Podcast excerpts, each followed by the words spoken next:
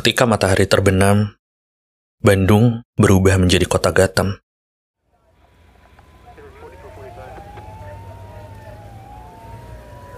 Sebuah kota fiksi dalam komik Batman yang terkenal akan tingkat kriminalitasnya. Julukan itu menimbulkan stigma buruk bahwa ketika larut, Bandung berubah menjadi tempat yang berbahaya. Itu sih yang orang-orang bilang. Tapi khusus bagiku, ketika malam datang, Bandung sama sekali tidak terlihat seperti kota metropolitan. Melainkan seperti daratan yang tenggelam, kota yang tertidur dalam lelapnya.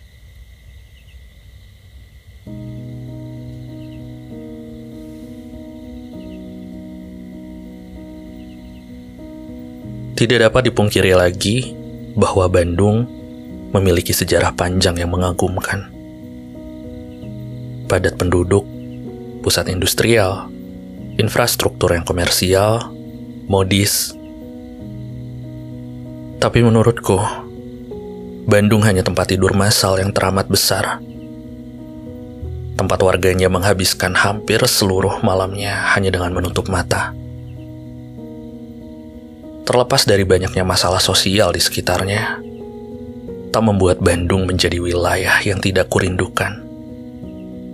Karena ketika malam, kota ini menjadi media alternatifku untuk mencari ketenangan. Pukul satu dini hari, sering kali aku berjalan kaki menyusuri bahu jalan di sekitaran Dago hingga ke kawasan Taman Sari. Setapak demi setapak, kepalaku menengok kanan kiri. Aku bisa mendengar bangunan-bangunan di sekitarku mendengkur. Nyenyak sekali. Dengan beberapa penerangannya yang menyelimuti. Seperti sedang bermimpi. Diikuti dengan sinar lampu trotoar yang kadang menyala, kadang mati. Bangku taman yang terdiam, pohon-pohon yang menunduk ketakutan, Semuanya seperti sedang kelelahan. Bandung benar-benar nampak seperti jabang bayi. Bayi yang dininabobokan oleh gelapnya awan. Yang ditepuk-tepuk pantatnya oleh lembayung bulan. Dan dinyanyikan merdu oleh desiran angin yang kencang. Meski kedinginan, aku sangat bersyukur karena beberapa kali bisa menjadi saksi dari kotaku yang sedang terpejamkan.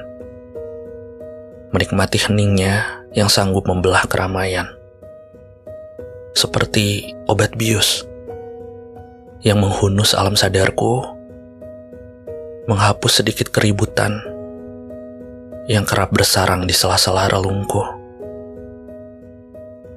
Sebagai masyarakat sipil, entah ini sudah jadi rutinitasku yang keberapa. Dengan kondisi setengah mengantuk pasca deadline jadwal siniar yang kejar tayang di Spotify, aku menolak beristirahat. Karena bukan badanku yang membutuhkan rehat, melainkan pikiranku yang sebisa mungkin ku jaga